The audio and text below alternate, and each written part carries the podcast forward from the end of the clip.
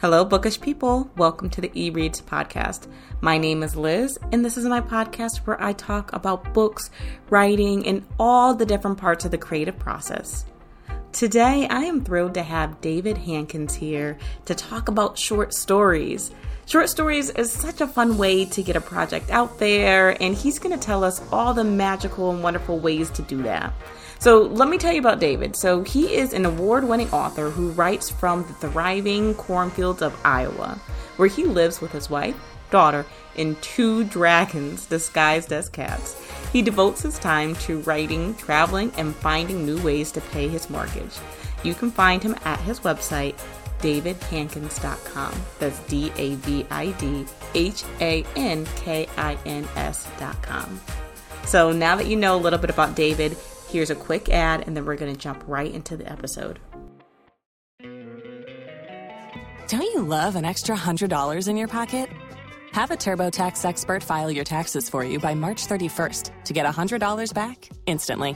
Because no matter what moves you made last year, TurboTax makes them count. That means getting $100 back and 100% accurate taxes only from Intuit TurboTax. Must file by 331. Credit only applicable to federal filing fees with TurboTax full service. Offer can be modified or terminated at any time. Welcome, David. How are you? Happy to be here. Yeah. Doing well. Very cool. All right, so listen, I have a bookish question, which is just a way to say welcome, something easy and silly. Um, and I had two in uh, mind, but we kind of touched on animals as we were talking before. So I think I'm going to go with this question. So, okay. question is Is there an animal that is like if you had to describe your your books as an animal, which animal are you going with? Ooh, um, it would have to be a rat. Why? Because I've had quite a few short stories that have sold that featured rats. I, I, it wasn't planned. It just kind of happened. Uh, but I have one that just published this past month in Dreamforge magazine uh, called Another Day on the Orbital Ranch. And it's all about this, you know, orbital facility, uh, an actual ranch where they thought they'd gotten rid of all the rats and turns out that they have an infestation and it's, you know, comedy and hijinks as they're trying to deal with the rats, and you get a little bit of a, a Pied Piper moment as the protagonist is trying to get rid of them, and so oh, that's fun. Yep, and I've got another series of stories uh, that are science fiction set in Chicago, which the rats have taken over. The humans have left. It's now Ratatopia. Oh, super fun. Um, are all your your stories fun? uh, most of them, like I'd say 95%. Uh, I write primarily lighthearted science fiction fantasy because that's what I like to read. And this is the important bit there's not enough humor in the world. Mm. So I want to change that one story at a time. Oh, I love that. That's an awesome tagline. Um, before I, I pick your brain more about that, how how did this get started for you? How did you enter the world of authorship? Uh, I it all started with a story. Well, with lots of stories. so bedtime stories for my daughter, trying to convince her to go to sleep, telling you know inventive stories. You know, I stole from the classics, chuck the protagonist, put my daughter in there, and like, and now Beatrix the Brave, you know, went in and blah blah blah blah blah blah. So my uh, stories trying to get her to go to sleep, yeah, really backfired. Um, but after a few years of that, she started picking at uh, my timelines and like my details. Like, no, last time you said. So I started writing them down. That turned into two and a half novels that I, of course, thought were the next best thing since sliced bread and put out to all the agents, and they went absolutely nowhere. Uh, so I transitioned, went over to short stories because I thought um, maybe I need to get some credits to my name, sell a couple mm-hmm. short stories, try something. Um, and so the first short story I wrote, I submitted to a contest called Writers of the Future. Mm. And um, I didn't at the time, I had no idea it is the largest speculative fiction amateur contest in the world. They get over 4,000 entries a quarter. Whoa. Uh, yeah. And so they, uh, that story got an honorable mention. So I was like, yay! Yeah. I actually, I got a credit of some kind. And I was hooked on short stories at that point. So I really got into the short story community, um, found a writing group, and just started really studying the art and craft of writing in very condensed segments uh, to do short stories. And that it worked for me. So after about 18 months of entering Writers of the Future, I got third place. Cool. And so I am actually flying out tomorrow to Hollywood uh, for their uh, week long writing conference. And then they have a red carpet gala um, uh, this coming Friday. That is super fun. Oh my goodness. As well as you got a, a budding developmental editor over there, your daughter picking out all the different Oh, yeah. Oh, yeah. oh, that is so exciting. Um, that is just such a wonderful well, journey of just telling stories and, and falling into to this process. What, how long are short stories for you? Right? Are they five hundred? Are they a thousand? What what is? Um, mine vary. So um, anything under a thousand to fifteen hundred words is considered flash fiction, Mhm. um, and then up to about seven eight thousand is a short story. Um, most, actually, all of my stories that have sold have been under seven thousand. Mm, so Um, I really ha- condensed. Yeah, really condensed. I have a couple of flash fiction. In fact, the first two that I sold were flash fiction. Um, and um, yeah, and then a, a few shorts. And uh, I'm working on my first novel I'm going to publish. But uh, at this point, all I have out there are short stories. Very cool. What what is your favorite part about telling short stories? I love that you can actually um, get to the point and actually um, you know what's going on right away. In fact, that that's pretty much a requirement for a short story. If you have one of those long openings where you're looking at all the scenery and getting all the backstory, it never makes it even to the editor. First reader chucks it. So in short stories, um, you're expected to be brief, tight, um, and you know the excitement needs to come soon. In novels, you can expand that a bit. You you you have more room, but I like that uh, feeling of excitement you get from a short story. Yeah. And I like short stories because you can read in one sitting. So like Absolutely. get to like be there. Like that is always great. Um you mentioned you're dabbling into your your first novel. Has it been hard switching short story hats, you know, from short It- to long? yes. What happened? Yes. Uh, so uh, I'm taking my story that won Writers of the Future. Uh, it's called Death and the Taxman.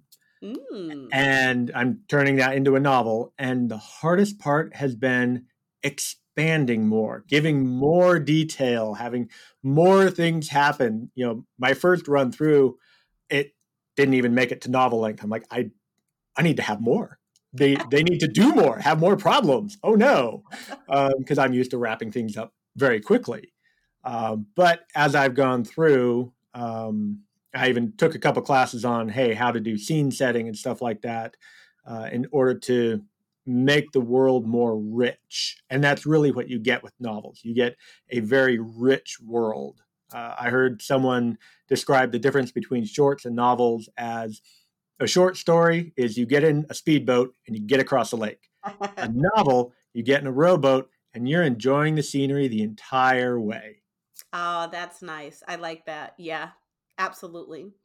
And where does confidence come in? I think a lot of times in writing, we talk about like the fear of it. For you, where does confidence? Have you always had the confidence to do this? Tell us more about that. Um, no, the, the confidence has been long in coming, um, uh, especially in the short story market and even the, the novel market. Rejection is Oh brutal. Yeah. There's a lot of it. Um, and uh, I mean, even though I've been fairly successful, I still am getting over 90% of the things I send out get rejected. Really? Yeah. Uh, and that's that's just the name of the game. That's how it is. Um, and so the the first few rejections that I got, they hurt. They hurt mm-hmm. a lot. And I'm like, oh, clearly I can't do this. Why do I keep trying? And so, uh, but my writing mentor, he was saying, no, just take the story, send it to the next place. They just said, no, we didn't like it. It wasn't for us. They've returned it so you can give it to someone else, like lending a book at a library. It's like, oh, that's a that's a nice way of thinking about okay, it. Okay, I I will just lend my story out to another editor, and so doing that, I've gotten in the habit of my stories are always out to market. Okay, and um, you know, I don't know if you've heard of Heinlein's five rules, Mm-mm, but one me. of them, uh, it, uh, there it is. So Heinlein's five rules um, for writing uh, by Dean Wesley Smith. But one of the rules is keep the story out to market until it sells. And the because it's not doing you any good just sitting on your hard drive. So they come back, I send them right back out. I and some of my stories rack up a lot of rejections before someone goes, "Oh, hey, that matches the anthology I'm writing." So mm. yeah, I'll pull that one in. So and and mm. just that repetition that's where the confidence comes in mm, so repetition you know how else like how do you not get discouraged on that journey right like even like you know you get to a point like you've done these these conferences you've got these these awards from these competitions how how do you keep that voice of doubt from being loud by continually moving to the next target so uh, my life has been one of constant change. You know, I did 20 years in the army, always moving, always something new, new jobs, whatever it was. And so, I'll, in order to uh, have that resiliency, I'm always looking at, okay, well, what's next? Yes, this thing just happened that I don't like, whatever it is. All right, I can feel all the feelings right now. That's fine. I'm going to move on to the next thing after that. And mm. so, you know, I'll get a rejection. In fact, I even got one last week that I thought I had it in the bag. Mm. It was it had been held, sent to the main editor. I'm like, yes, this one's in. And I got a personal rejection. That I was just devastated. Mm. Yep. Yeah. I gave myself a couple days, felt all the the doubt and you know crushing feelings, and then all right, pick myself back up, send it to the next market, just because they didn't like it doesn't mean someone else also won't. So, yeah, uh, it just that resilience of just keep moving. If if you stop, if you let that doubt crush you, it's harder to start again from a stop than if you're already in motion. Mm, I love that, and I also love how you talk about like you know you let yourself feel that because I think sometimes when we talk about like you know, you got to have thick skin, you know, you're going to mm-hmm. get rejected. It's like, sometimes it's like you can't let these things phase you, but you're human. And it's like, it's right. yep. Yep. Some, sometimes, yes, things suck. And mm-hmm. you just accept that. And, uh, you know, that's one thing is I'm, you know, trying to raise my daughter to be a, a good human being. We tell her, you have all the emotions right now. You're 10 years old. Feel the emotions. It's fine. You know, it's a matter of how you respond yeah. to those emotions that makes a difference absolutely absolutely um shifting a little bit from rejection you add some humor to your stories i do i try how do you do that right like is it easy to find the humor in a situation what does that look like for you uh i am by nature an optimist so i'm always looking for the positive spin on something and um, to to find the humor in a situation isn't that difficult for me. It's figuring out how to translate that to the page mm. where it you've got the uh, comedic timing and you know because there's those beats that you got as people are anticipating oh oh this it's coming it's coming oh there it was and so learning that has been a process. Um, mm. I know the, mm. the first couple of stories I did trying to get humor, I sent them out to some people to read, and they're like, "Yeah, you, you almost got it. it Not quite. So, um, but in order to learn that, I've been reading comedy, uh, and I found some some authors that have done um, you know blogs and stuff like that on, on hey here's what works for comedy here's what doesn't work for comedy. And so just kind of building my skills that way. Very cool. Mm, question. In doing a, a short story is less more in terms of comedy? Is like every other sentence comedy? Like how do you strike that balance? Um just as with anything you're putting into a story you have a, a flow and a rhythm so if it's an action story and you have full action from start to stop, people are going to get tired. Yeah. You have to have that lull, give the reader a break, then you can bring it back up. Same thing with comedy. You, um, I might open with something that's humorous, bring it down a little bit, and then you know having another joke or you know event that happens that brings it back up, and then and so it's this kind of wave as you're going through. Uh, you know, like I said, with with anything that you're putting into the story. You know, even a like a romance story, you wouldn't want to mm-hmm. have it. It's all lovey-dovey the entire time, or it's all, you know, I hate you, I hate you until the very end when oh I love you. It, right. it doesn't work. You have to have that give and take. Mm, that's helpful because I think you know, like you're like oh, like you should be laughing all the way through, but then then the jokes don't land. You don't have that right. anticipation, like having that that that flow. Um, I, I, love that. That's again like just thinking about um you sprinkling these different ingredients throughout mm-hmm. the story. Well, and the other thing that I'll do is I'll have uh, recurring themes like a running joke throughout the uh-huh. story. You know, I've got one that I'm uh, working on right now for my novel that it he keeps getting these phone calls from the guys that are trying to sell the extended warranty. I'm like, yeah, I could just keep this going because those guys never stop. Yeah. And like that's a joke that like we all get, we all been yeah. there and like that oh that's clever. That's Yeah, and you can go from, you know, a great situation as soon as that call comes in instantly frustrated. Like, come on. Absolutely. Um is is there anything else you can share or tease us with about your novel or that you want to tell us? So, Death and the Taxman is about uh, the uh, protagonist is the Grim Reaper, and the uh, plot line is that the Grim Reaper goes to reap an IRS agent's soul, and through the use of some black magic, the IRS agent manages to swip, uh, switch positions. He runs off as the Grim Reaper. Grim Reaper stuck in this dying body, going, "What just happened?" And so it's the story of him learning to cope with being human and um, trying to get his powers back.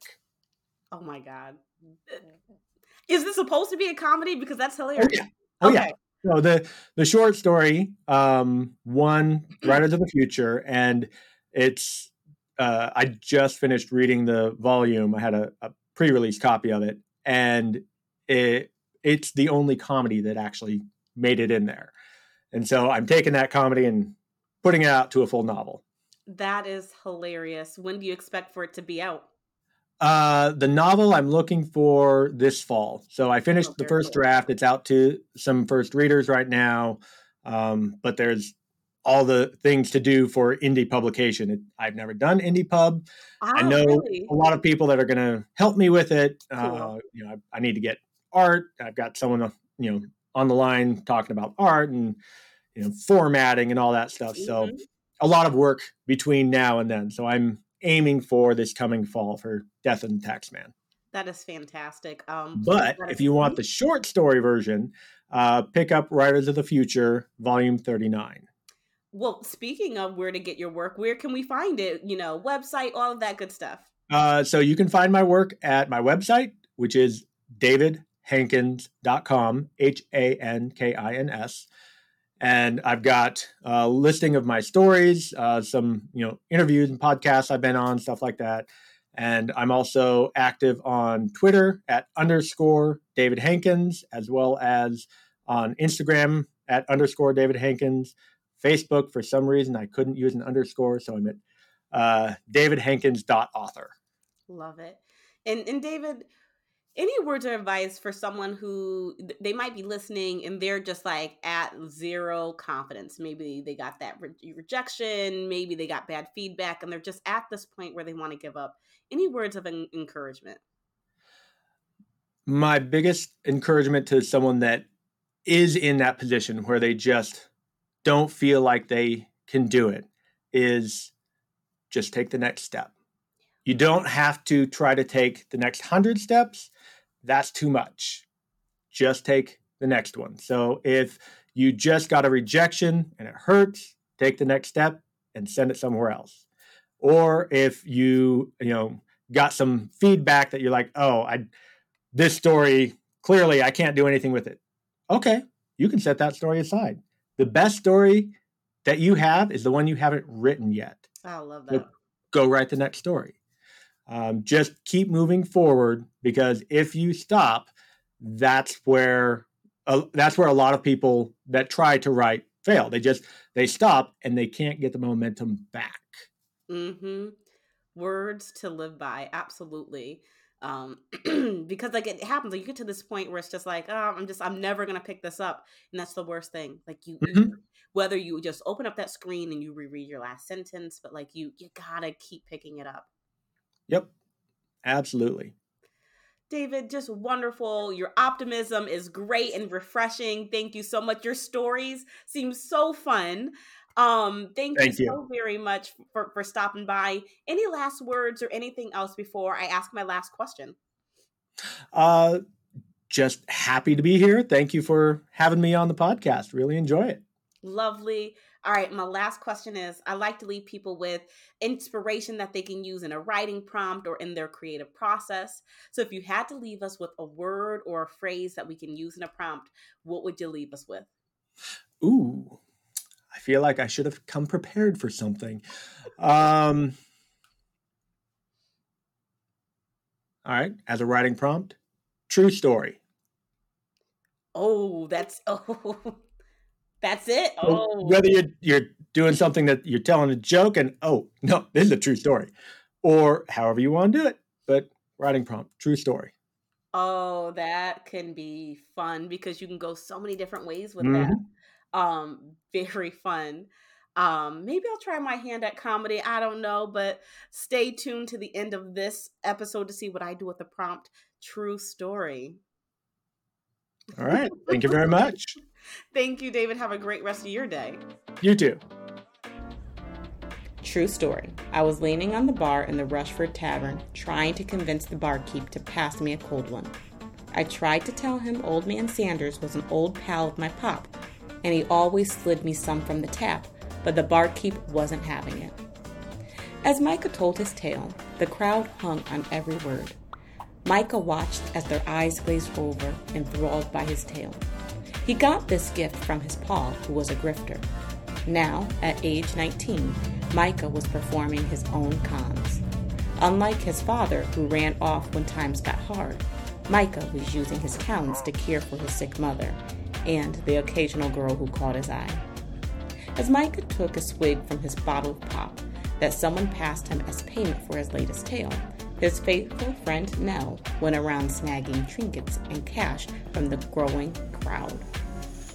After the burn and fizz from his drink passed, he continued. The barkeep, who was well over seven three and as wide as a Mack truck, came from around the bar and hoisted me up by my collar. Micah was trying. Micah was thinking of where to go next with the story when Nell started fanning himself with his hat. That was their signal. Micah grinned, and the ladies hanging around the edge of the crowd giggled and whispered to each other delightedly. He grabbed me by my collar and said, I'm gonna pass you a cold one if you can tell me where old man Sanders keeps his hooch. Let's just say we both got Let's just say we both got drunk off our before Micah could finish. Sirens blared and the crowd scattered faster than birds dodging a cab. Micah ran around the corner and glanced back, causing him to miss the hand coming towards him. He yelped and fought, but the grasp tightened. He slowed his movements when the hand threw him against the wall. Dazed by the movements, he blinked quickly and saw that his assailant was a woman. Lady, I don't know who you are, but. Her pointed black nails raised to her lips, silencing his protest. When she spoke, her words were as seductive as her sheer black top that exposed the mounds of her cleavage.